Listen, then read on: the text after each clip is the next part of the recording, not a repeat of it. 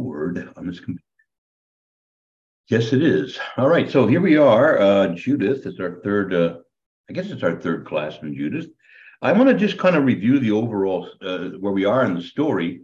Um, you know, just because sometimes not everybody's here every week, but also we can all forget. Um, so we see that you know it's interesting. Judith herself doesn't really appear until about the middle of the book. All right, but what we see is that um, uh, Nebuchadnezzar, um, uh, who is called the ruler of Babylon, but but rather, um, um, I'm, I'm, sorry, ruler of Assyria, but was really the, the, ruler of Babylon. Although there's some debates about that. Um, you know, Babylon and Assyria. I mean, um, you know, it, it, was conquering back and forth, and the expansion of the Assyrian kingdom and the Babylonian kingdom went back and forth a little.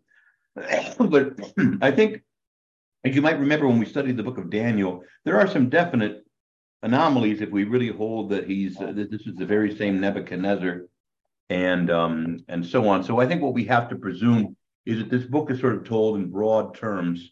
Like for example, um, you know, we of course he's a totally mythical figure, Darth Vader, but you know we all can refer to you know oh he, that so and so is such a Darth Vader or um, maybe um, you know um, to use a figure from history. Unfortunately, this is done too much today, where we argue that someone someone else that we don't like uh, is Hitler. Or, oh, you're like Hitler, you know. And so there may be some of that here, you know, that Nebuchadnezzar is being used as a figure of uh, of, of, fearsomeness and of uh, uh, military cruelty and, and so on. So again, we'll just leave it for what it is. Uh, Nebuchadnezzar is the ruler, and um, he conquered. Um, um, I'm sorry, he had conquered Jerusalem. They they had been in exile from about 587 to 562 over in Babylon, and now had just recently come back. And this we focused in little by little on this town of Bethulia, but um, Bethulia enduring a, a month long siege by Nebuchadnezzar's army, angered that the people of not just the Holy Land, but Persia and Syria, Lebanon, Palestine, and Egypt had refused his call for assistance when he went to war against the Medes. Um, and um, Nebuchadnezzar had dispatched his army commander, Holofernes, on a punitive mission to the west. And this huge force was like a swarm of locusts like dust of the earth, like a multitude that couldn't be counted. and they marched forward, ravaging these countries through which they passed. So when Holofernes approached their lands, the Israelites prepared to resist him. Um, and uh, and and you know by by preparing you know by, by guarding the narrow passes leading into Judea from the Judean desert. Um, so uh, this is kind of where we're going to pick up the story, all right? But we saw that um, uh, Holofernes had been dispatched on this on this terrible, you know, mission to just really chew up the place and spit it out. Uh, and when I say the place, I mean think of it in your mind. Think of um, most all of, uh, Saudi Arabia. What is Arabia today? Most of um, uh, uh Iraq uh, and Iran, uh, the, the nation today of Syria. think also coming down, you have Lebanon, um, and um, all those regions have been, you know, conquered by him. And you know, uh, the the the Medes, uh, I'm sorry, the um, the Perizzites, the Jebusites, the Hittites, all these very formidable foes to Israel are just being wiped out, uh, which is just another way of sort of magnifying this war machine. And so it's told in epic terms that are that are almost unbelievable. Because remember, in a long, long a galaxy, uh, say a long, long time ago, in a galaxy far, far away, you know, I mean, the uh, the terms are very exaggerated. Huge army, huge supplies, uh, just un, un, you know uh, unbeatable. And so this idea of being up against a formidable foe that you can't possibly match in terms of force, you're just not gonna. That is not gonna happen. And that's again, as we as we start to look at spiritual warfare, this is very often our experience. I mean, we're arrayed against, you know, as St. Paul says, our, our battle isn't against each other, flesh and blood. It's against principality, principalities and powers in very high places, principalities of darkness in very high places, um, arrayed against us. Um, you know, how are you going to go against an army of Satan? Uh, so, it, it, it, so as I say, this is the the terrifying thing that's before us. Of course, we're not alone. We we have the Lord. Um, but again, just to paint the picture of feeling at times overwhelmed and realizing that without without God, we can't we don't stand a chance. Okay. Now, another thing though that we we learn um, is that um, you know as as this story unfolds is that um, um, you know the um, the um, some of those towns and cities uh, in Lebanon and other places sued for peace. In effect, they threw up the white flag. They said, "Look, we're going to give you just about all our wealth, um, but don't don't utterly destroy us. You know, let us live in our land and let us continue to till the land, and you know, let you know, let us live." And so again, um, um, in a in a in a, in an earthly war, this may be an option, but I, I want to say to you that in a spiritual war, it cannot be an option. Um, compromise, uh, negotiations with the world, uh, you know, and and Satan gets you nowhere. And as so we see in this story that those very towns and nations and places that sort of sued for peace and promised uh, they'd be goody two shoes from now on if they wouldn't be uh, utterly destroyed were destroyed anyway. And here's the lesson that Satan and this world will never, ever be satisfied until every last ounce of your integrity is gone and you belong wholly and entirely to them. To quote another Star Trek or another science fiction thing, Star Trek here, the next generation. Uh, do you remember the, the Borg, kind of big square kind of Death Star? And, you know, um, resistance is futile. You will be assimilated. All right. So you don't compromise with the Borg you know? You're either dead or you you become one of them you know? And and so the point is since we look to the life beyond this world we cannot entertain this idea of compromise um, or negotiation. And yet that's exactly and for and unfortunately what most christians catholics have done in down through the ages but in this re- most recent time of our lives in this cultural revolution, we've stayed very silent. We've sort of sued for peace. We said, I don't want to get into trouble.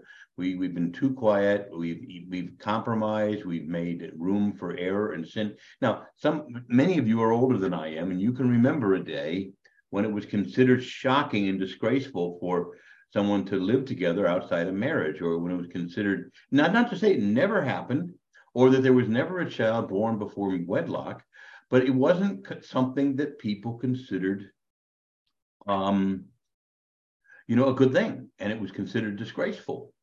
Um, now, uh, of course, we're all settled down with that now. Oh yeah, you know how it is today. You know, we hardly even raise an eyebrow, and that's in a very short period of time. I'm only 62. So you see what I'm saying? This is uh, th- there was a time when divorce was shocking, when we didn't think that men could have babies. That's only like five, six years ago. I say we in the collective sense. I hope none of you think men can have babies.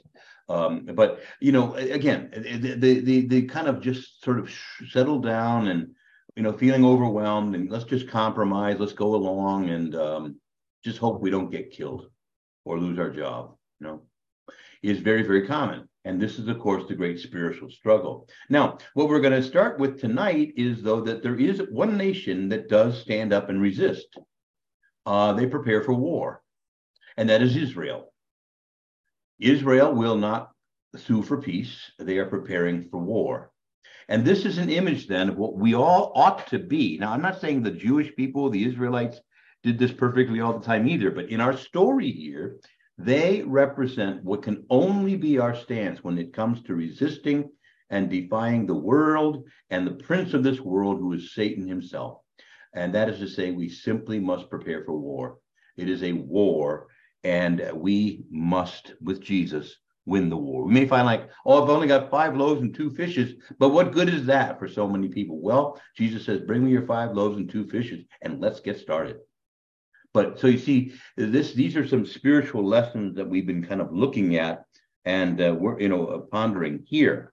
Now then, um, tonight let's begin by uh, a quick review of chapter three which I think we finished last week. It's a very short chapter, and we may have begun four, maybe just a couple lines into it, but I think then we're gonna we're gonna go there. So go to chapter three of Judith, and um, yeah, all right. now, um, I'm going to just quickly read sections of it here, chapter three, and then we'll we'll, we'll spend a little more time going through uh, chapter four and into five.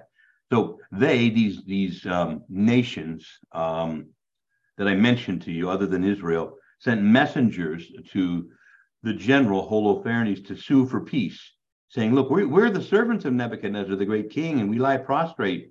And uh, we ask you, see all of our dwellings in our land, our wheat fields, our flocks, our herds, and all of our encampments are at your disposal. Make use of them. Um, our cities, our inhabitants are at your service. Come and deal with them as you see fit. But basically, just don't kill us and let us remain a vassal nation and continue to, you know, eke out a living here. You know, that's kind of what they're saying. So Holofernes is given this message, and he went. But then it says he he went down to these seacoast, you know, areas and station garrisons, and he um, um, and again they um, they received him. It says here, verse seven. Look at this. Tell me if this doesn't sound like a pride parade. They greeted him with garlands and dancing and the sound of timbrels. Hmm? Uh, now, look at that. Now, I, I don't mean to pick on this. Is not just a, uh, to say well, just it's just the gay community, but this whole idea. Imagine pride is not a good thing. Now, sometimes you can say I take pride in my work or whatever, but but pride is a very ugly sin, and yet some people march under these banners of being proud of and taking pride in what God has described as not just sinful but as an abomination, certain activities. Now, look, um, this isn't just true about that type of sinful activity, but you know, what if we started having parades of people running around saying, "Well, I think child abuse is great." So they started taking pride in that. But you see, we just sit around and kind of tolerate this.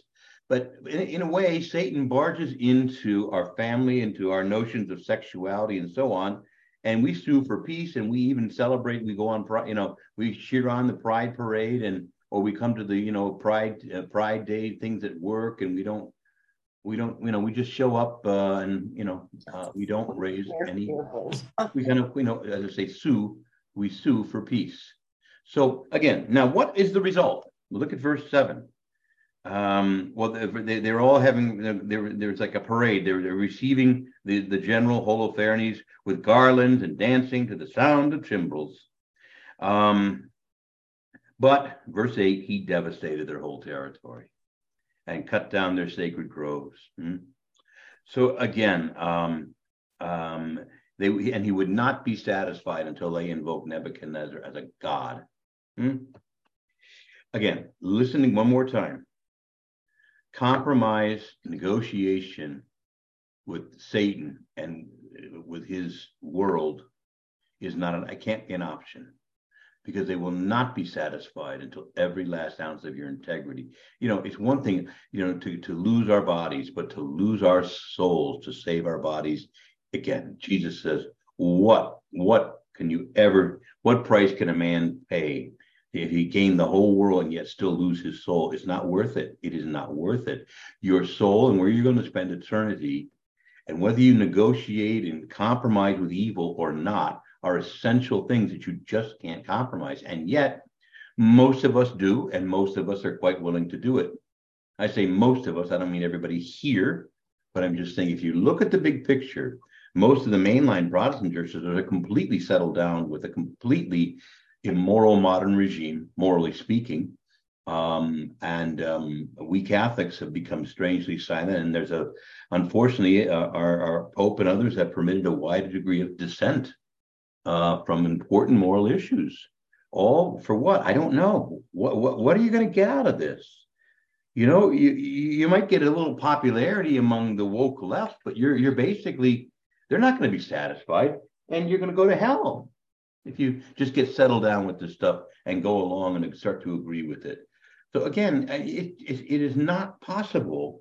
And, and even if you do it, as this text shows us, the general just comes in and wipes out everything, rapes your women while you look on, and puts you in slavery, and um, you're you're you're toast.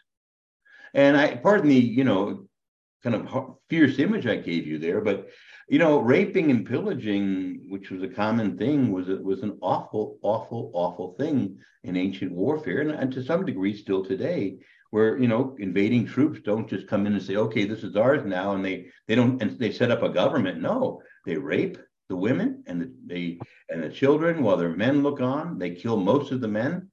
Uh, they take the women and children as basically slaves, and um, all your house, everything, it's all theirs now, and uh, this is very, very ugly, you see. And um, so all of this is presented to us again as a, a, a, kind of a stark reminder that compromise with this world and Satan isn't an option. They're still going to completely destroy you. Right. And by the way, let me clarify when I say the world, you know, I don't mean the, the, the, beautiful green trees and the rolling hills and the mountains and things, you know, the things that God made. Um, in that sense, God saw the world and it was very good. Likewise, the, the world could mean like the, the place just where we live. But fundamentally, in the the Bible, the word world represents all those forces and attitudes and, and political views and, and, and philosophical views and whatever views that are arrayed against God and his teachings and the kingdom of heaven. And this is very, very widespread. It always has been, but especially today, it's very out in the open, and there's a huge, huge number of people who are now very arrayed and aligned with things that are that the scriptures teach us are sinful and wrong. And it isn't just sex stuff; it's greed, it's power, it's it's the raw use of power, uh, it's sins against life, sins against the family, sins against tradition and authority, uh, understood as, as God's authority and so on. So um, it is a very we we have seen a cultural revolution in our lifetimes, and um, for most of us, we've just kind of gone along with it and made away. And not only have we not questioned a lot of it, but we've actually agreed with it. In fact, there's um, a Dr. Um, what's her name? Um, anyway, she's a she's the um, uh, president of the Ruth Institute. Um, anyway, she says most of us, she says my age, and she's she's like I am. She's in her early 60s. She says most of us my age were both victims and perpetrators of the sexual revolution. and every other revolution, the feminist revolution, the revolution against authority, uh, the revolution, you know, against, uh, um, you know, uh, I guess say tradition and, and so on. So um, and many have um, been on both sides, frankly. And um, okay, all right. So uh, the hope there. So there's there's a hope for compromise, and they give up much in exchange for their lives and some of their remaining goods, but it's for naught since they will be utterly ruined. And in terms of spiritual warfare, just note this, as I've said, compromise with this world and, the, and, the, and its prince Satan is not a viable solution. And Israel will step forward with that understanding. Okay. Now, that then leads us to chapter four, okay? so I think we started it, but I just want to uh, go ahead and restart it again today, all right? Now, um, let's see. I'll go ahead and read, all right? Um, so, chapter four when the Israelites who lived in Judea heard all that Holofernes, he's the general, the ranking general of Nebuchadnezzar, king of the Assyrians, had done to the nations and how he had looted their, all their shrines and utterly destroyed them, they were in great, very great fear and greatly alarmed for, for both Jerusalem and the temple of the Lord their God. And now they had only recently returned from exile, and all the people of Judea were just now reunited, and the vessels and the altar and the temple had been purified from profanation. So they sent word to the whole re- to, they sent word to the whole region of Samaria, to Kona, Beth Horon, uh, Belamin, Jericho, Joppa, Esoram, and to the valley of Salem. These people there were, uh, were, were, were told to secure all the high hilltops and fortify the villages on them, since their fields had recently been only recently been harvested, and they were to store up provisions in preparation for war. Okay. Well, what about compromise? What about going along? Come on, can't we find a middle ground? Can't we all just get along? See? Okay. So we saw how that worked. Okay.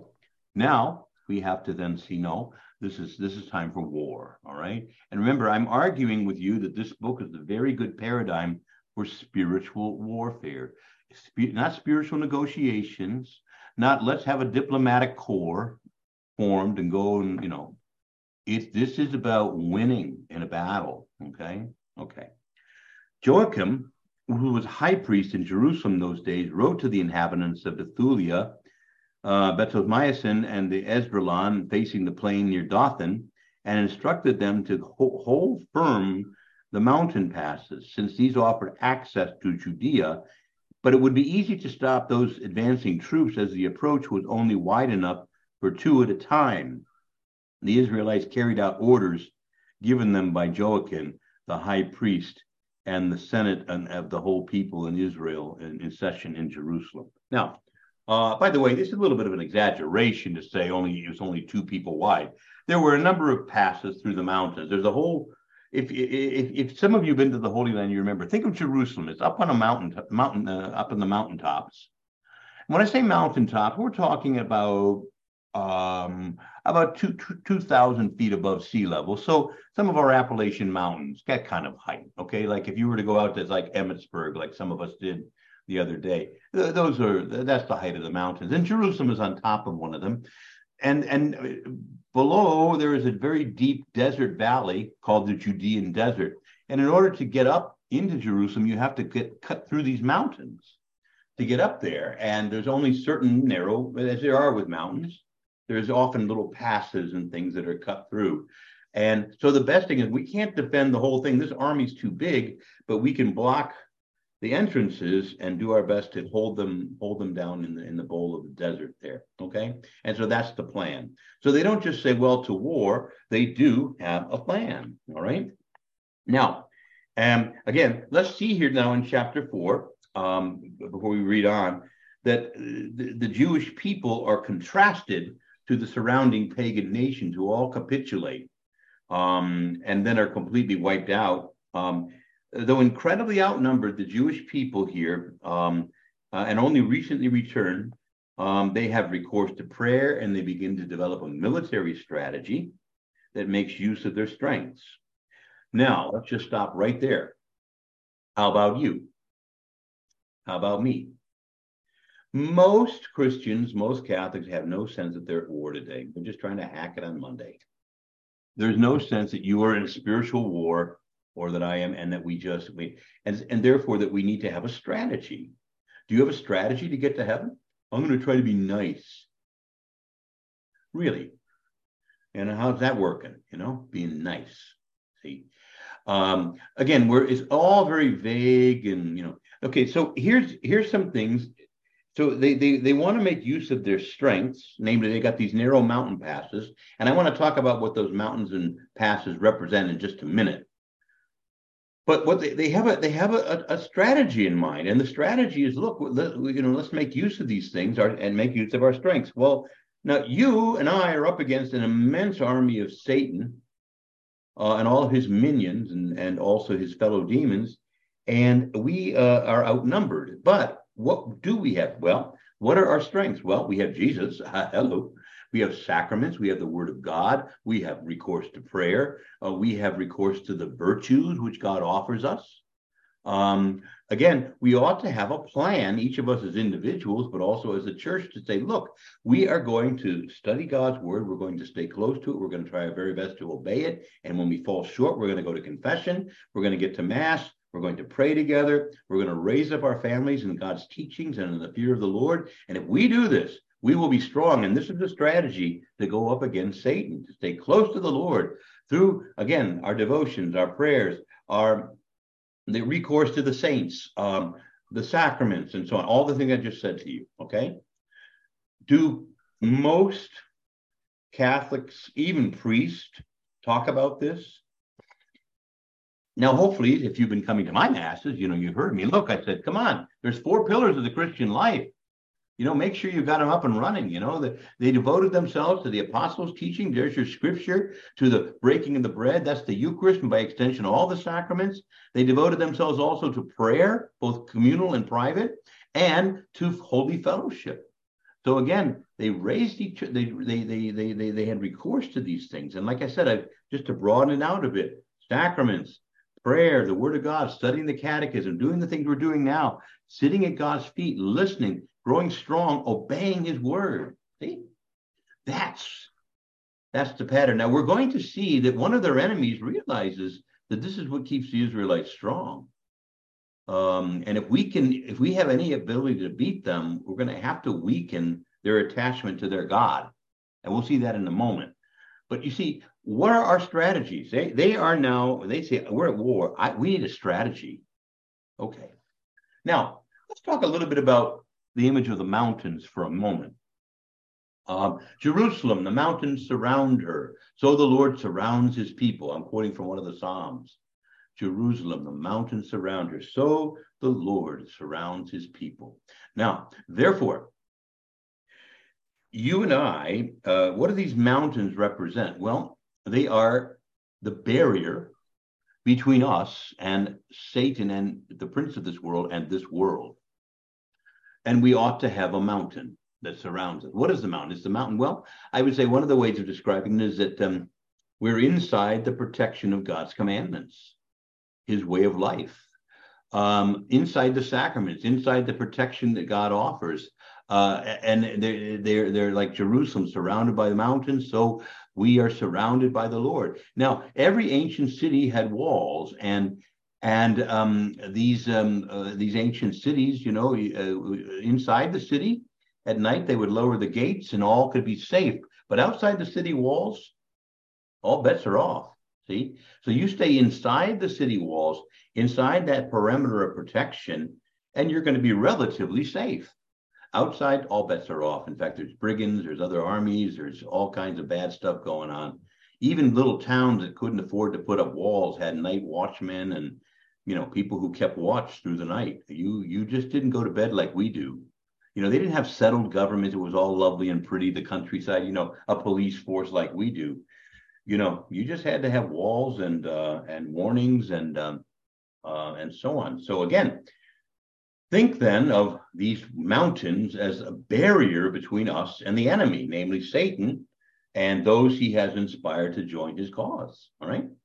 Now, what are the mountain passes? Well, Jesus says, look, you know, um, you're in the world, but not of the world. That is to say, you're going to, we're going to have to have some truck with this world. We need food, we need clothing, shelter we need in some ways uh, to you know to get the basic things we need but those mountain passes should be narrow and very well guarded so if you have truck with the world so to speak if you have some interaction with the world as we all must we can't just live in a little isolation chamber um, if you have some truck with this world you know keep those passes passages back and forth uh, between the mountain uh, keep them small and narrow and well guarded. Now, again, is that how we live? You know, remember how Jesus talked about the sheep who would only hear their master's voice? And not only would they not follow a stranger's voice, but they would run from him. You know, now, is that what we do? Hardly. In fact, we don't just listen to the enemy, we pay him we pay the cable bill we we pay for the music we pay for the uh, you know all kinds of you know ways that uh, he can just get plugged into our head um, and again i'm not saying you, you can just live in a cocoon but again do you have and uh, filters and barriers set up so that you're not just listening to any stupid thing? It is amazing what we will listen to. And not only will we not run from these voices that are different than our shepherd but we'll say aha tell me more. And we sing his songs and we repeat his bromides, you know, this kind of stuff. So um, again, we um, we have all of these. Um, you know, we you know you, you hear some of the things that people repeat, uh, like um, uh, well, you know, like when people uh, want, the church just to welcome sin in every aspect. Well, doesn't the Bible say "come as you are"? No, it doesn't. It does not say "come as you are." It says repent and believe the good news. And yet we just go on and recite this stuff unreflectively because, oh, it sounds lovely. And remember, the, the devil will come to us in sheep's clothing. But but again, so the idea here is that look, think of these mountains. That's what's protecting Israel from the enemy. And there do need to be some mountain passes. We all need some connections with the world, but keep those passages narrow and well guarded. Okay. So uh, enough said on that, but uh, we want to we want to see that. And let's just look a little bit more um, as um, um, they're not going to defeat this army by raising an equally big army. They don't have those resources. So what they're going to have to engage in is, I guess, what you'd call in in military strategy. At least they used to call it guerrilla warfare. Guerrilla doesn't mean like gorilla, big big animal. Guerrilla is spelled. G, I forget how it's spelled, like G E U uh, G E E R. You know, guerrilla. It means like basically small little tactical armies. Notice again, how did we get defeated in Vietnam? See, we had this big war machine, but they defeated us because they knew the the region. They they they um they had small little tactical things, the tunnels or the the uh, Cu Chi. They they they tunneled. They hid from us. Uh, they were very good at just you know inflicting death by a thousand cuts. And um, it is what's happening right now in Ukraine. It would seem uh, that these Ukrainians are vastly outnumbered by the by the uh, Russian army, but they're just these small tactical things that just go around and inflict damage and uh, just really drive the Russians crazy. And this is again how you do it. So again, we have what we do have, and let's make use of it. Let's prepare for war, and let's make use of the things that we do have. All right. So, what is another strategy that we need to have? What's another? Well, is is is not to love the world or its ways. We are to set up that mountainous barrier. Okay.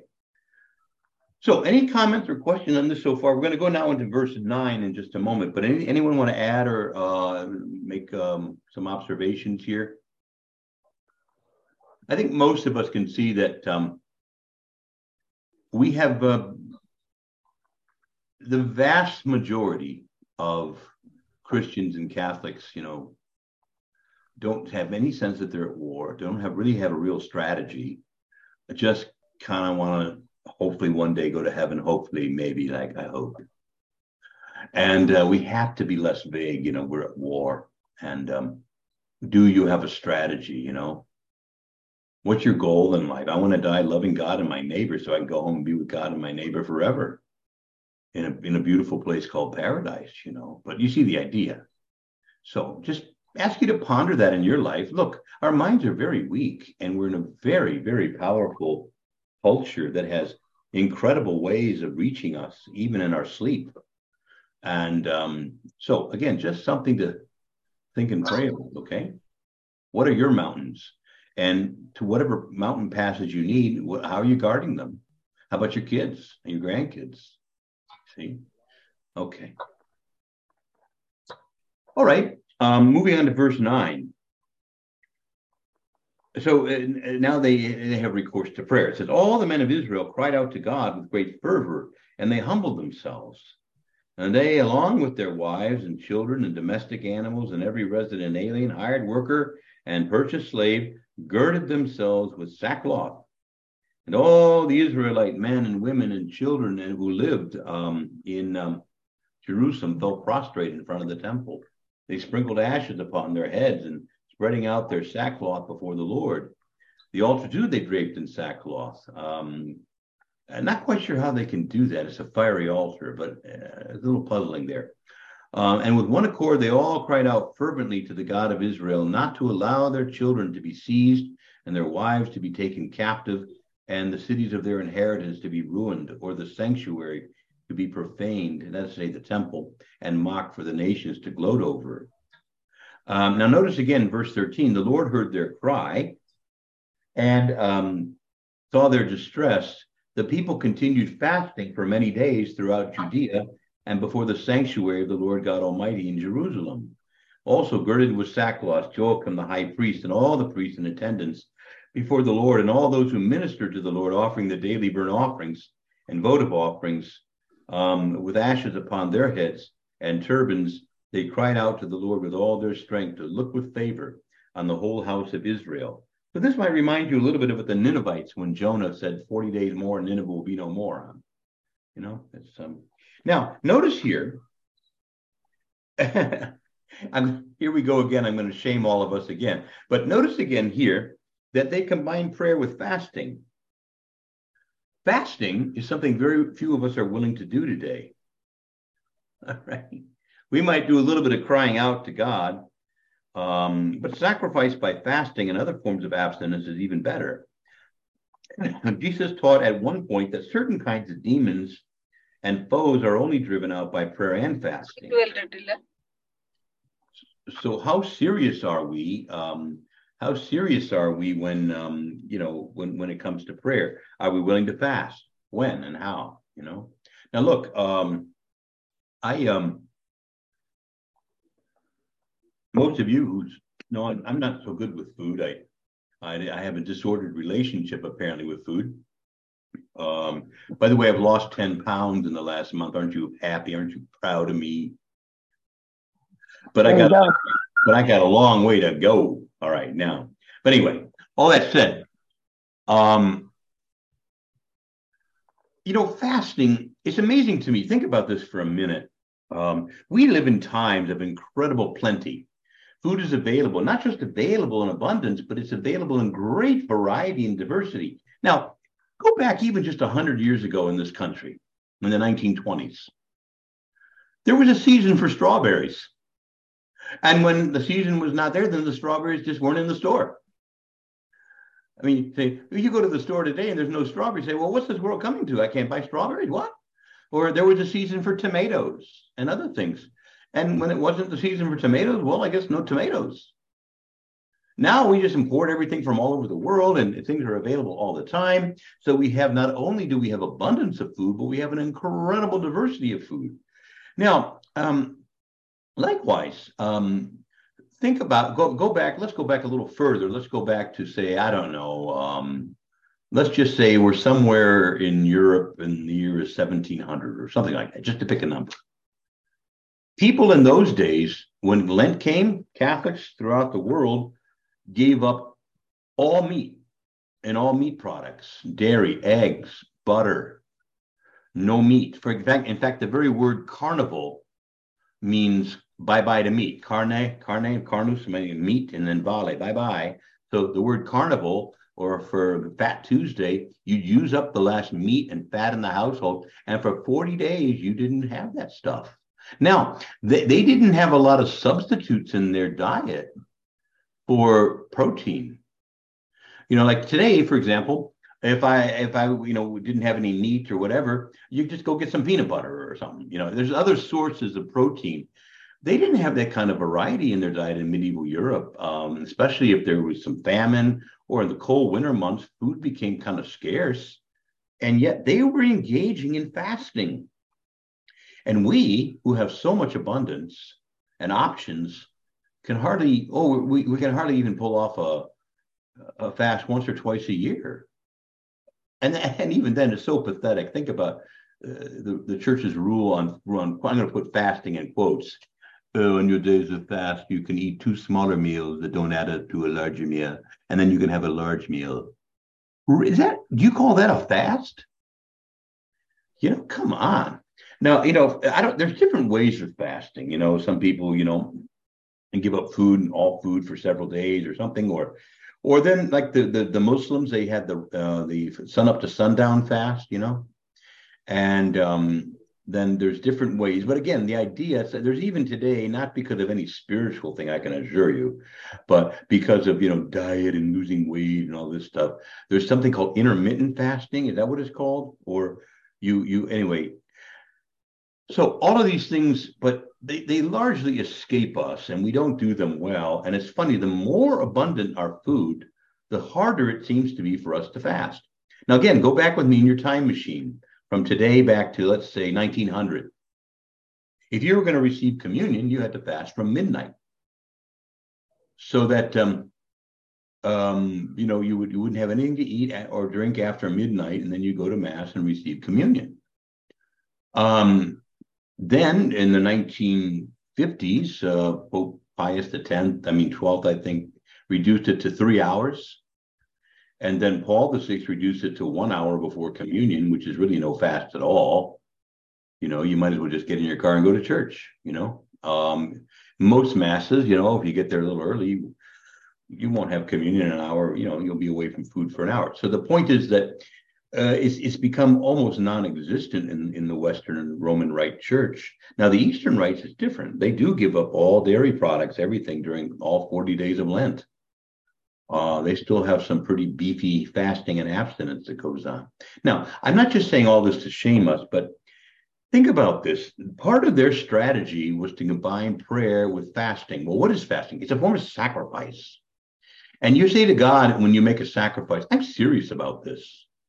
You know, I'm willing to stop putting food in this hole in my face for a period of time because I'm serious. You know, I'm, I'm this is something I'm very concerned about.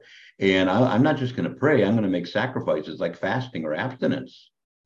And um, do you always have to pray that way? No. I mean, it wouldn't even be healthy. But the point is that it's a way of showing that this is something I'm very serious about. So let me give you some examples. Someone will come to me and say, "Well, uh, Father, uh, I, I, raised my kids Catholic. Um, I um, went send them to Catholic school. Uh, I, I think I did all the right stuff, and now they don't go to church." say, okay. And well, I says, um, I, you know, I know you're probably praying for their return. Have you thought about fasting? Uh, really, Father? Uh, fasting. Oh, uh, they start to get nervous because, again, that's going to involve getting really serious, you know, for a little bit, you know. Now, again, it may not be what the person is called to do, but as I'm just trying to say that, do we even think of this today? See, that we're at war. And sometimes, you remember how, well, most of us aren't old enough to remember World War II, uh, but we certainly have read our history books. There were all kinds of rationing. You couldn't buy this, you couldn't, you had to turn in all the steel, all the aluminum you could find. And there was just a lot of stuff that went unavailable because we were at war. And um, you had certain days you could buy certain things and other days not so much. And uh, so again, this is what happens when nations and people go to war. Uh, you make sacrifices. And do we ever even think like this today? You see the idea? Um, so that um, you see, part of the problem I think today is that we sort of turn religion into sort of a therapeutic thing. It makes me feel better.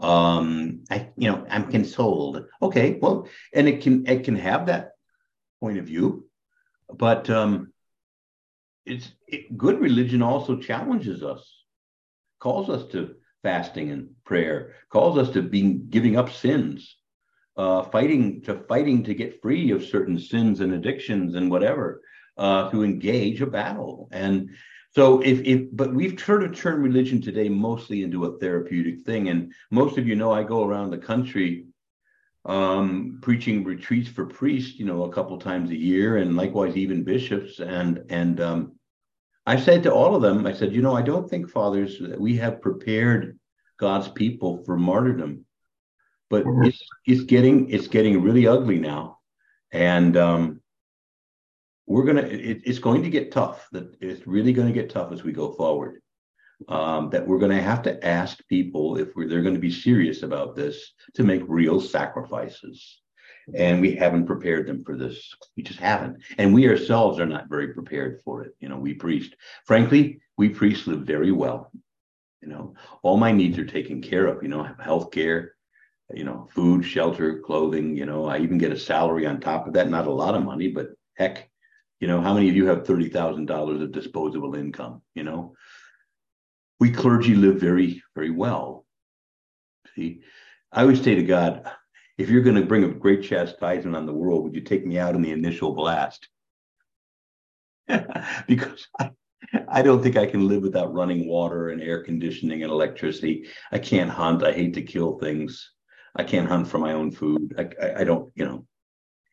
Anyway, I'm, I'm a weenie. So I'm not saying, hey, you all are this bad and I'm over here looking great. No, I, am saying that this is what our culture has produced. We're very soft. Sacrifice seems obnoxious to us, even small sacrifices. And um, we're not really prepared for the kind of suffering that might have to come to us if we're really going to engage this battle. You know, Jesus says, now look, he says, if you were of the world, the world would love you as its own, but because you're not of the world and I've called you out of it, the world's going to hate you. You know, the world doesn't just stand by and go along while we say, well, I don't know about that. They say, oh, you don't? So first they just ridicule, say, well, you're just stupid, you're backwards. You know, you're reading that old dusty book again, aren't you? Oh, you silly fool. But then when they uh, when that they're finished with that little stage, they begin to marginalize us. You can't pray in this place, no more prayer in public places. Don't wear your religious emblems. You can't bring your Bible into this public school. You can't wear that shirt. Um, and and then they start to criminalize us. You know, you won't take photographs at the gay wedding. Well, you know, you're gonna be. We'll see you in court. Bake me a cake, you bigot. And so they start to criminalize us. And then, you know, he goes from there. There are places right now in Canada where there are people in jail because they mispronounce somebody. You know, you have there's um are there a lot of them? No, but most of them have been heavily fined. They they're they're hauled into court and punished. Some are in jail because they simply said, you know, this this guy wants to be called a girl, and you didn't do that, and that's a hate crime, and that's against the law, and you're going to suffer the penalty. This is going on, not far from us, right across that border. So if you don't think it can come here, I got news for you. It's already here. You talk about you talk to some of those bakers out in the Midwest there who are being attacked by the uh, "bake me a cake, you bigot" crowd. You know. Anyway, I saw. I think I saw Liz. You had your hand up. So. I was listening to um, uh, some question and answer on EWTN uh, coming in, and they were talking about the tribulations. Mm-hmm. Uh, the what do you call it? the um the the the the uh, the, the the group of people that said the the, the forty four thousand or whatever it is. Forty four thousand. Yeah. Mm-hmm. yeah, you know how the the the, the Left Behind series or whatever it is. Well, and they that's not yeah, yeah. whatever that group of people are. Mm-hmm. And um, there was and the response the the commentator gave he said, No, that's not scripturally correct. Yeah, right. He said, he said the Catholic Church doesn't teach that. He said if Christ is had to go through some through something before he got his yeah. his glorified body. Yeah. makes you think that we don't, won't have to go through something mm-hmm, mm-hmm. before we get ours. So you know, yeah, we, we all have to go through. We're going to all be raptured. Yeah, we're gonna. Yeah, we we all gonna have to go through something before we get our glorified body. So yeah, you know yeah. that the, the the scriptures no uh, never taught that, mm-hmm. and neither yeah. did any of the church fathers ever uh, say that a Christian or uh, or doesn't have to go through some kind of tribulation uh, before we get yeah. our glorified body. And I did, it made me think about what mm-hmm. you're saying. We all gonna have to go through something mm-hmm. before mm-hmm. we receive if we if we do uh, you know um, live according to what the the will of God asks us to live, uh, yeah. uh, we're going to go through something because of it. Uh, and and for us to think that we're not is foolish. Right. So yeah, do you, you know, think you're a better preacher than Jesus? You know. Yes, you can't, you can't just sugarcoat it. If he couldn't sugarcoat it, and persecution, neither and can you. Did, yeah. And, and, when he did tell them, you know, you, this wonderful gift is going to be yours. Yeah. Yeah. You know, I have this. They said you're crazy, and, and walked away. So, um, you know, and then the the the, the ceremony we went through at church mm-hmm. um, on Sunday to um, uh, the Sacred Heart of Jesus through the, uh, through Mary, mm-hmm. and that one the lines that we had to read, the humbling ourselves, this humble offering of our slavery in honor of and in union with the subjection of I keep reading that over and over and over again, Monsignor. I was so glad that you gave the teaching on the word slavery. Um, so we could stop being all that, thinking we all that in a bag of chips over the word. Um, eh, get over ourselves so that we could see that to be a slave to God Almighty was such an honorable thing and and, and a humble, humble thing. Um, it was it was it's just something I, I just need to read it every single day, Monsignor. And yeah. the and that one thing about being a worm, oh my Jesus. I'm a worm and no man. All right. So listen, um, I think we're basically, you know, uh, agreed that, but I, I think that this may sound kind of a heavy, but remember the apostles, for example, when they were persecuted, rejoiced that they were deemed worthy to suffer for the sake of the name. And so what we want to try to find as Christians is a joyful acceptance of the kind of suffering that will come for the gospel. Paul and Barnabas said to the people, um, it is only through much trial and tribulations that we will enter the kingdom of heaven. So we know we're on the way and um, that we don't belong to the world when the world does turn to us and persecute us. Now, look, that doesn't mean, you know, it's always enjoyable. You know, we're not doing some sadomasochistic stuff here. This is um, but there is a, a, joyful acceptance, though. Jesus says, Blessed are you, or happy are you, you're persecuted and hated and called all kinds of things because of me. Rejoice and be glad, for your reward in heaven will be great. So we want to not just be overly morose, but this is not the way most Christians think today. Oh, any any little suffering comes our way, and uh, we're moaning and and me too. Look, I'm not saying I'm, hey, see, so again, we're very quick to complain. And yet, over and over again, the Lord told us that we would suffer if we're going to be faithful. If we're faithful, that we're going to suffer. So if you don't have any, you're not getting scuffed up and beat up at all by this world, you might want to wonder, am I too friendly with this world? A friend of the world is an enemy to God, says the book of James, you know? Um, okay, well, let's move into the next chapter. Um, but um, we want to, uh, as I say, just we've become individually to some degree, but certainly collectively in the church, rather soft. And everything's kind of therapeutic. Let's help people to feel better. It's, it's sometimes you got to, part of healing is to feel worse for a while.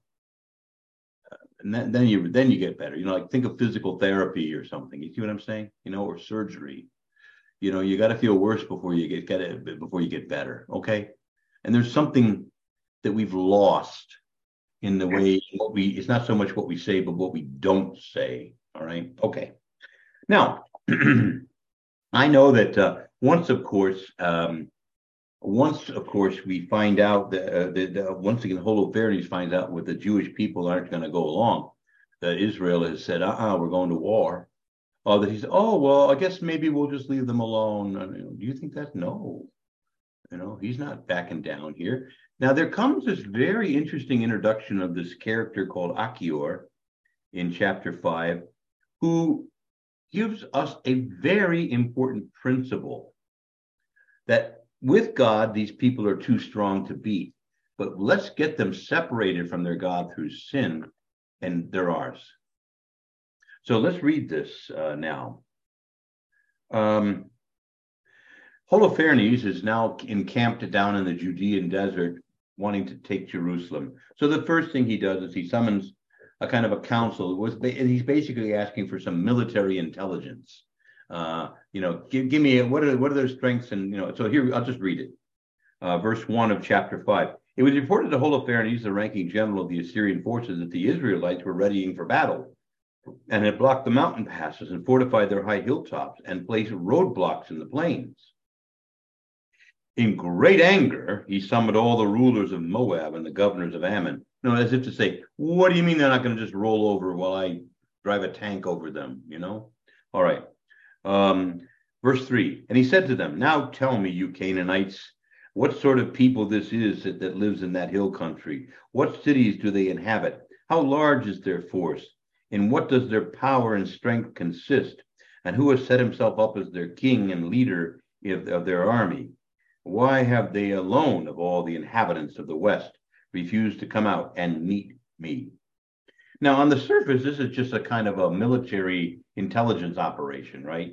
Um, facts about the enemy are being gathered. But in terms of spiritual warfare, I want you to note something. Demons are pretty, pretty, they're not omniscient, but they're very observant. They know your strengths and they know your struggles, mine too, and not just ours individually, but collectively, the church.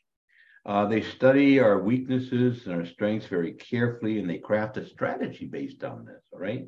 It's not a one size fits all battle plan, it's carefully crafted. But I also want you to notice how Holofernes has no imagination. Just like perhaps we didn't when we went into Vietnam when the Russians went into Afghanistan, and uh, they, we just thought, well, we'll just blow them up. We'll just tank, you know, run our tanks over their stuff, and you know, bring our aircraft carriers out and saber rattle, and we'll bomb the hell out of them, and and then we'll just easily win. And that's a very conventional way of thinking. And the race does not always go to the swift. The, the, the war is not always won by the big army. You, you've heard me with these remnant theology things in the past. Remember the story of Gideon and so on. He, uh, with an army of 300, he defeats an army of 60,000, you know? And I will be with you, says the Lord. So we talked earlier about these tactical, little tactical parties and operations that people who were very outnumbered. Now, go to Vietnam, for example. A very sad reality about that war was that in North Vietnam, anyway, the the women and the children became combatants. They they they also took up arms, um, so that when when the soldiers would go in, they they they they ignored women and children to their peril. These women and children um, would uh, would also turn. Now, I'm not saying you know, uh, we are therefore free to just wipe out everything in sight. But this is the kind of stuff that people who are desperate and are outnumbered resort to, and they're good at it because they they have something to really protect and and, and want to survive. And so again, as I say, the they were incredibly ingenious in the ways they brought our army down, our huge uh, war machine, uh, arguably the biggest, greatest war machine in the world at that time and brought us to our knees. We couldn't win. And um, we finally just left. And the same thing happened to the, as I say, to the, um, you know, the Soviets in uh, in um, Afghanistan, and uh, the same seems to be happening now uh, in Ukraine. All right, enough said. But just want you to see, he's thinking, I, I, how well. I mean, I have more troops. I have bigger, whatever. You know, bigger tools, more weapons. Uh, well, that, but again, Holofernes, the race doesn't always go to the swift or the best armed. You know, sometimes it's to those who can, in very small tactical ways, inflict death by a thousand cuts. Okay? Now, um, here comes now this guy named Achior, and listen very carefully to what he says, and tell me if you don't see this going on today in the church. Then Achior, the leader of all the Ammonites, said to him, My lord, please listen to a report from your servant. I will tell you the truth about this people that lives in the hill country near here, and no lie shall escape your servant's lips. Verse 6. These people are descendants of the Chaldeans. They formerly lived in Mesopotamia, where they did not wish to follow the gods of their ancestors there, who were in the land of the Chaldeans. Uh, so since they abandoned the way of their ancestors and worshiped the God of heaven, the God whom they had come to know, their ancestors then expelled them from the presence of their gods, and they fled to Mesopotamia and lived there a long time. Now he's talking about the remote history of Israel, going all the way back to the time of Abraham and his family. So they had been living down in Ur of the Chaldees, in other words, among the Chaldeans, and then uh, coming to know the God of heaven, Yahweh, they were cast out and they went up all the way up to the north uh, to live um, in um, um, uh, not uh, um, Haran, up there, way up in the north near the Black Sea. And so uh, they're way up there. So that's that's what he's describing here. Okay, now um, verse nine: their God told them to leave the place where they were living and then go to the land of Canaan. So that's when Abraham, not knowing where, but God told him to set out to a place that I will show you. So he left then Haran uh, with his with his family and and went down into the land of Canaan, which is the Holy Land. Okay, and they, there they settled and grew very rich in gold and silver and great abundance of livestock. But later a famine gripped the land of Canaan, and so they went down to Egypt, and they stayed there as long as they found sustenance. And it was there that they grew into such a great multitude that the number of their people could not be counted. The king of Egypt, however, then rose up against them and shrewdly forced them into labor at brickmaking, and they were oppressed and made into slaves. But they cried out to their God, and he struck the whole land of Egypt with plagues, for which there was no remedy. So the Egyptians drove them out. And then God dried up the Red Sea before them and led them along the route to Sinai and Kadesh uh, Barnea. And they, uh, they drove out all the inhabitants of the wilderness, and they settled in the land of the Amorites. And by their strength, they destroyed all the Heshbonites, crossed the Jordan, and took possession of all the hill country. They drove out before them the Canaanites, the Perizzites, the Jebusites, the Shechemites, and all the Girgashites, and uh, and they lived there among uh, they lived there a long time. All right. Now, before we go any further, though a scoundrel, uh, Achior here is doing something very important. He's recounting the story of Israel. Do you know the story? Do you know your story? Do you know the story of the church? Do you know the story of Israel? Do you know it? I mean, it's been recounted there, but you know, what, what do we do when we come to church? The very first half, we celebrate the liturgy of the word. What are we doing? We're telling the story. And basically, every Sunday, the story is the same that God created everything out of nothing, and he loved his people, and we, his people, have often been rebellious and sinful, and God would have to sometimes punish us and bring us uh, to, you know, to repent. Uh, but he never gave up on us. And even when we were taken into exile and other things, God never gave up and he always brought us back. And so, therefore, again, we are strong when we stay close to God. And uh, when we sin, he corrects us.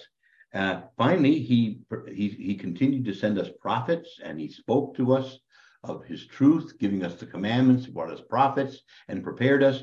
And then his, the great Messiah Jesus came, who came to re- remove us from the grip of the devil and restore our life to us so that when we die, we would no longer go to a comatose place called Sheol, but to glory. And so this is our story, namely, uh, to quote the old hymn, this is my story, this is my song, praising my Savior all the day long. Or another song says, I once was lost in sin, but Jesus took me in, and then a little light from heaven filled my soul. See? He bathed my heart in love and wrote my name above. And just a little talk with Jesus made me whole. You know, so the, this is our story. Now you got to know the story. And the story, like any story, has suffering and difficulties and setbacks, but ultimately has victory. By the way, I'm going to just check my Bible here. Uh, oh, yeah, it's still there. Uh, the last page, it says Jesus wins. Um, hmm kind of nice to know the story. And yet, what happens is we forget the story. You, you know, we forget. Shatakta, you forgot. You forgot. Jesus says, remember, but all through the Old Testament, God the Father says to the people, you forgot. You forgot how I led you out. You forgot. You forgot. And we're always turning to some other lesser thing, a God or a, uh, you know, a, a, a corporation or a government or something to save us. I don't mean that there's no role for us to cooperate with human structures. But the point being is that the ultimate salvation cannot come from those sources. We we have to turn to God and stay close to Him. And, and again, uh, this is our story. And when we do that, God will save us and set us free. All right. Um, so you got to know the story and that there's ultimate victory waiting. And again, beyond even just the biblical narrative, you've heard my little missives before, you know, but the church is some 2,000 years old. And well, where's the oppressive Roman government now? That's gone, and we're still here. Where, where, is, where is Caesar? He's gone. Uh, you know, where, where are the uh, many others? The uh, these these uh, many um, barbarian tribes that sought to destroy the church and so on. Well, we converted them and we're still here preaching the same gospel. Well, well, where where's Napoleon who would destroy the church? Where is the, the Soviet Socialist Republic? They're all gone, and we're still here preaching the same gospel.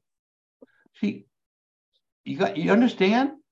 You're on the winning team. Sometimes it doesn't feel like the winning team, but you know you got to get with the program. You know, it's just dumb to know how the game will end and then put your bet on anything but the winning team. And yet that's what we often do. We're that stupid. Um, it, well, and we throw in our game with the with with the losing team. What a stupid thing! so again, we have to uh, know the story. This outsider, Achior, knows the history of the Jewish people, that their God rescued them time and time again. And he's going to go on to say, This God is a God who saves, he's a God who is strong, and we cannot beat these people unless we undermine that relationship. All right. So let's read on. Okay. Um, no, he's this is still Achior talking. He says, as long as the Israelites did not sin in the sight of their God, they prospered, for their God who hates wickedness was with them. But when they abandoned the way that he had prescribed for them, they were utterly destroyed by frequent wars. And they were finally taken as captive into foreign lands. That's the Babylonian exile, right? The temple of their God was burnt to the ground, razed to the ground, and their cities were occupied by their enemies. But now they have returned to their God, and they've just come back from the diaspora where they were scattered. And they've reclaimed Jerusalem, where their sanctuary is, and they've settled again in the hill country because it was unoccupied. Goes on to say, so, um, so now, my master, Achior says, and Lord, if these people are in it are inadvertently at fault, or if they are sinning against their God, and if we can verify this offense of theirs, then we will be able to go up and conquer them. But if they are not a guilty nation, let my Lord keep his distance. Otherwise, their Lord and God will shield them, and they will, and we will be mocked in the eyes of all the earth. Wow. So you you see, you see first of all what he's saying here when when when when the people stay close to God and follow his commandments, they are strong. When they fall away from this, they grow weak and they're easily conquered. And in fact, they were. So basically, sin makes us stupid and weak, right? And um, Isaiah says, if you do not stand firm in your faith, then you will not stand at all. So that's Isaiah 7 and verse 9. If you do not stand strong in your faith, you will not stand at all. And so, when is the church strong? When we're staying close to the gospel, when we're listening to God's laws and his teachings, and we're insisting on them, right? And we're teaching them without compromise, and we're not watering them down, and you know, and so on. Um, that's when we're strong. Okay. But when we turn away and we want the world to love us and all are welcome and all this kind of stuff where there's no real preaching of the gospel or the gospel is watered down or set aside because you know we want to be liked we grow weak and we start to be easily conquered. Is that not in fact you know what's going on? Our, our pews are growing emptier. People most of our catholics have lost their way. They've been bought out by the evil one. To quote remember did i tell you the story about the council member here in dc uh, who said to me they're more my sh- sheep than yours but uh, I'll just tell you again, I, have told this story before. Some years ago, this is probably about 12, 15 years ago now, but uh, there was some some gay marriage bill or something in DC. And the cardinal said, I want you to go talk to the council members and tell them why the church opposes this. So I went and I had a couple of council members to talk to in the DC City Council, and one of them was David Catania. Now I knew David Catania; I'd worked with him on providing we he helped me to get the uh, rec center that built at St. Thomas More that we built when I was there, a five and a half million dollar community center that we use for the neighborhood. Anyway, uh, so I mean I knew him and we had mutual respect even though we had a lot of differences. He was uh, openly gay and all this kind of stuff. Anyway, at the end of the day, I went and I gave the spiel why we oppose gay gay marriage to a guy who's openly gay. but anyway, you know, anyway, I, I, did my job, and uh, he said, "Father, Father Pope, you and I have been work. We we know each other. We respect each other." I said, I, I want you to tell your cardinal something for me." Um, he claims to represent the Catholics of this District of Columbia. He does not. I do, because they agree with me. They do not agree with him on this topic. They are more my sheep than they are his. You have serious problems in your church. Your leaders claim to speak for your people, but they don't. I do. They agree with me. They don't agree with you. Um, I say this to you in respect, but you have a problem in your church. And, um, you know, you're easy to divide. And he says, that's exactly what we've done. So um, you're not even a factor. The Catholic Church is not a factor. We, you are not a political threat. I'm a politician. I've done polls and surveys. I know what Catholics are thinking. and they agree with me. They don't agree with you. They're with me. They're not with you. I'm not afraid of you or your church because you're weak. You're ineffective. You haven't you haven't kept your you know your people together. Okay, they belong to me, not to you. And I mean, I, I thanked him for that. I said, you know, I have to largely say, I think I agree. I think, you know, any survey will just show you. I mean, most Catholics don't even go to mass, right? 17% of Catholics now go to mass on Sunday. I mean, so you see the idea when we are weak and we fall away from preaching the faith, we're easily divided and conquered, and the enemy just comes in and just makes spoil it makes a spoil. How many how many churches are we closing nationwide? How many seminaries? How many hospitals have we closed? How many Catholic schools have we closed? Those Catholic schools that we still have, some of them are not only not Catholic, they're anti-Catholic, like Georgetown.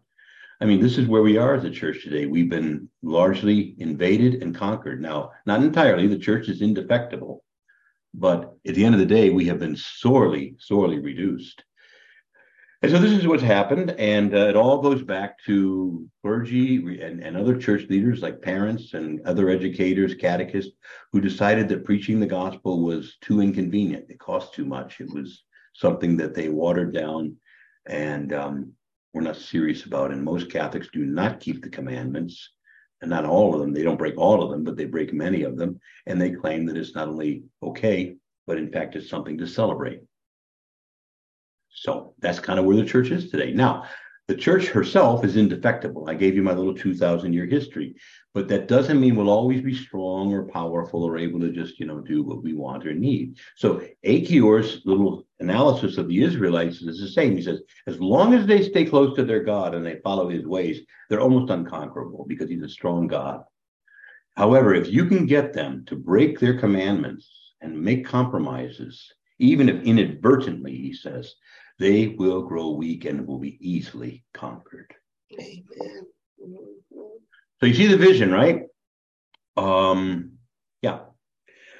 A powerful chapter here. Now, the question then for you and me is um, what are we going to do? Well, obviously, the number one step is to say, look, I, I need to try my very best to keep the commandments, stay close to God's teachings, confess the true faith. And if I fall short, I need to go to confession. I need to stay close to the sacraments. I need to read God's word. I need to take God seriously. Um, and if I do that, I myself and ideally my family uh, will be strong. Um, even then, you know, we still lose some of our family members to this very huge war machine of a culture that's just like a juggernaut plowing everything we consider sacred under the ground. But um, we, uh, to whatever degree we can stay strong, then uh, we'll we'll get others to be strong, and we'll have to rebuild this thing, and it's going to take time. It's going to take time. So my brother came to me many years ago. He only, you know, they have nine children now. That's and by the way, they're done. His wife uh, is in her late forties, and uh, it's uh, we're they're done. I mean, it ain't gonna. They're, they're, let's just say she had to ovarian, uh, not cancer, but cyst, and then she had to have surgery. So anyway, there, but nine kids. But he said, you know, I just don't understand. This whole world seems to be going crazy. And what am I supposed to do? And I said, get married first, as you have, um, have lots of babies, raise them Catholic, and set them loose. And then they'll have children and hopefully raise them Catholic and set them loose. And we just have to rebuild this thing from the from the start. Okay. Yeah. All right. So again, all of these are just some thoughts about Achior's re- reflections here. Pretty powerful stuff, huh? Yep. Now, of course, all the people uh, standing around um, uh, Holofernes, the general, said, "Oh, that's a great insight." Do you think that? Do you think that's how they reacted to this? Heck, no. Let's read what what their reaction is. now, the verse twenty-two is where I am. Now, when Achior finished these sayings, all the people standing round about the tent murmured and the officers of Holofernes and all the inhabitants of the seacoast and of Moab alike said that he should be cut to pieces. We are not afraid of these Israelites or their God. You know, they said they are a powerless people, incapable of strong defense. Therefore, let us attack Master Holofernes, and they will become fodder for your great army. So they scoff, they scoff, but they err. Achior has spoken rightly. Hmm? When Israel had God for a partner, she's strong and difficult to defeat. But when Israel wanders afar from God, they are weak and easily defeated. The scoffer should review history and see that Pharaoh could not withstand them, neither could the Canaanites. I have a misspelling in my notes. The Jebus, uh, I, instead of saying Jebusites, I said Jesuits. Other tribes could not withstand them, and uh, God led them into the promised land. And um, the, the the race does not always go to the swift, and there are different ways of being strong in a conflict. Um, for example, let me just give you an example that I, I, like to say, even with all this crazy feminism and stuff that we've had, um, that men and women are strong, but they're strong in different ways. Women have a certain strength um, that's different than the way men are strong. And I think that we need to, you start to see this here too, that you've got this huge war machine that's strong in the conventional worldly sense. You know, they just, they just have planes and tanks and guns and missiles and whatever you can imagine. Well, that's one way to be strong. But there's another way to be strong, to be crafty, to be tactical, to be, see? So you got these two different approaches. And how are they going to, how is Israel going to conquer? Well, I told you this end of the story already. They will beat this war machine with one widow and her slave girl. Okay? So these scoffers are erring. These weak and powerless people are not weak and powerless. They have God. They also have their own tactics and their own ways of dealing with this. And at the end of the day, it's going to be like Luke Skywalker, you know, saying, "Look, I can't, I can't wear all this crazy armor. I mean, I can't uh, follow this computer." He throws the computer aside and just flies the what is it called, the Millennium Falcon? No, that's anyway, whatever the ship is, he flies it into this groove and hits the Death Star, blows the thing up. Uh, not with any help from a computer or any. He just he just flies in on his own. It's, so again, um, the race does not always go to the swift. There are different ways of being strong in conflict. For example, David demonstrated this before Goliath. He, you know, they put all this armor on him, put a sword in his hand. I mean, he says, I can't wear this stuff. I've never trained for this. He says, let me fight the way I know how to fight. And he took seven smooth stones and his slingshot and went and knocked Goliath down on the first shot, right? Um, the scoffers who are scoffing right now uh, at what Achior has said look only to military might, but they forget that a small, mobile spiritual force who know the land can inflict great harm and win the day. The same is true in spiritual warfare. Some people will ask, well, what good is prayer and fasting? Some see suffering as only bad, but they forget the wisdom of the cross. The apparent loss of the crucifixion was the very means by which Christ conquered. God's ways are very often paradoxical. Okay. My ways are not your ways, says the Lord. My thoughts are not your thoughts. See? So you start to see that this is a very interesting book, isn't it? At least I hope you're as interested as I am. Um, very important, powerful reminders here. You know, we're up against a big machine. Don't be so impressed by the bigness. Bigness doesn't always win the day. Sometimes small, movable, tactical things, right? They win the day, right? You can bring all these tanks in and they can't maneuver because the field is muddy. But you bring in, you know, some guy on a horse and they can get through there and you know, you know, you get the idea. It's um, it's a very important thing to remember. Now, in the next chapter, which we won't do today, we'll start to see how Achior will have something to suffer for having spoken like this. How dare you even think we can't conquer these little people? We are the I am we represent Nebuchadnezzar. He's like a god. I am Holofernes. I have the big war machine. They're small. You know, that's a bunch of pride. And and that's not going to win the day. Okay. And so for us in spiritual warfare, sometimes we have to understand that just doing our daily duty. So I told my brother what to do. I know what God told me to do. He says, Look, I've given you a vineyard, man. See, I go to the God and I say, well, the whole world's gone crazy. He says, he says, Carlito, that's above your pay grade. I gave you a parish. I gave you uh, some other ministries like Bible study, online stuff, uh, preaching retreats and writing. Do what I told you to do. Keep doing that. And you do your part. It might not seem like much, but it's what I want you to do. And my brother's raising his kids. Both my brothers are raising their kids. And um, uh, this is what's going to ultimately have to win the day. All those little things that we do that will add up. And I think that in spiritual warfare, we don't always have to have some big, huge bomb to go off to change the world for the better. Um, we can uh, we can do it in small ways. I, I'll just give you one final example, and then I'll get questions and we'll wrap up for tonight. Which is, you I've told you these things before, but you know when the church has been in trouble in the past, the the Lord very seldom did He ever uh, bring the church through a crisis by some meeting of bishops. You know, usually like let's go to the 14th century where the church was in trouble. Uh, the popes were not in Rome; they were hiding out in Avignon. It was just a mess. And what did God do? Well, He didn't bring a commission of bishops together. He brought all of a sudden this weird guy named Francis of Assisi starts walking around preaching to animals, and people said, "Well, that's kind of weird. Let's go listen."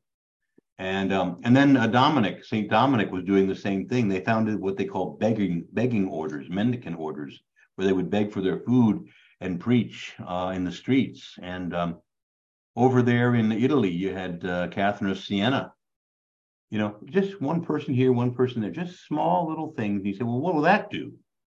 Well, it all caught fire, and it uh, it you know brought a great reform in the church at that time. You see, and I could give you countless other examples, but again, it's it's God has His ways and things up His sleeves that we don't know much about, but they're there.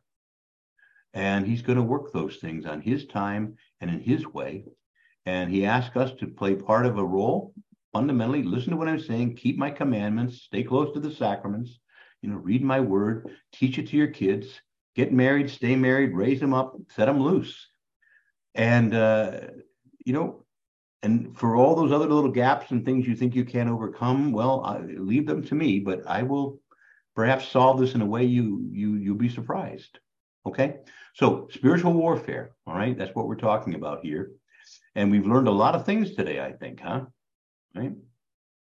So, comments, questions, rebuttals, and then we'll end.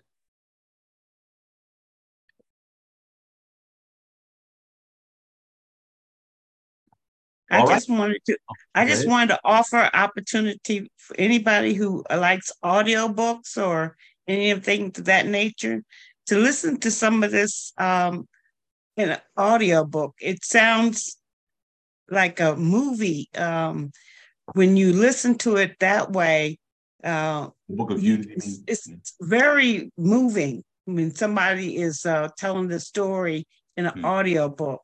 Okay. Uh, and it's, it's, oh, it scared me to death, Monsignor. Some of this Old Testament stuff, yeah, yeah. I was driving, listening to the Old Testament. Yeah. I said, "Oh my God, these people did what? God did what to them? Going to confessional." yeah, you're right. Well, I know you're right. It's it, it was uh, things were tough all over, you know. things been tough all over but uh, listen to it. Uh, you you'll see the parallels and God's hand working. We're yeah. stupid. All right. Yeah, I think you're you're mentioning you, you can hear the Book of Judith on, on like an audio book or something. Is is probably worth. Yeah, man, good. Or you could just do like we're doing, just stab away at it with me, days. You know, but yeah, if you want to hear the whole book, you might find it's a very does make for a good narrative it, they're free apps. You can do that free. There are a lot of free ones. Yeah, cool.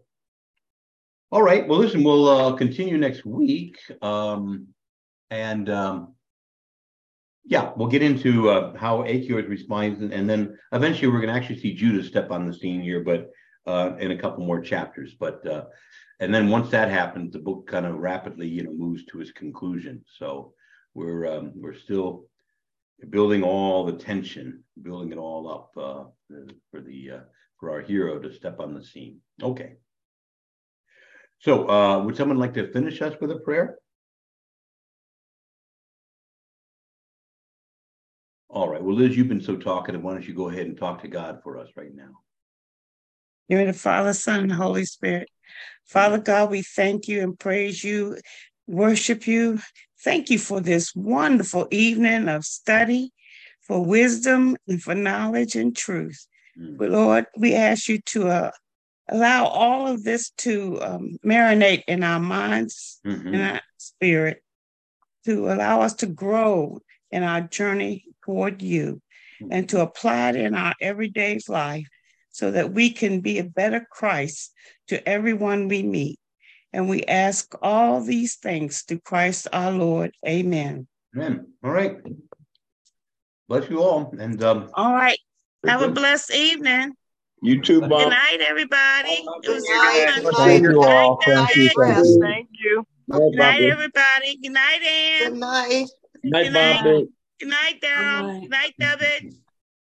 Blessings good night, and good night. Nikki. Good night, everybody. Good night, night everybody. Night, my. Good night, John Boy. the, the, the, Waltons, right? I like your head here. All righty. So whoever said good night to me, good night to you too, sir. All right. All righty. See you next week. Good. Thank you.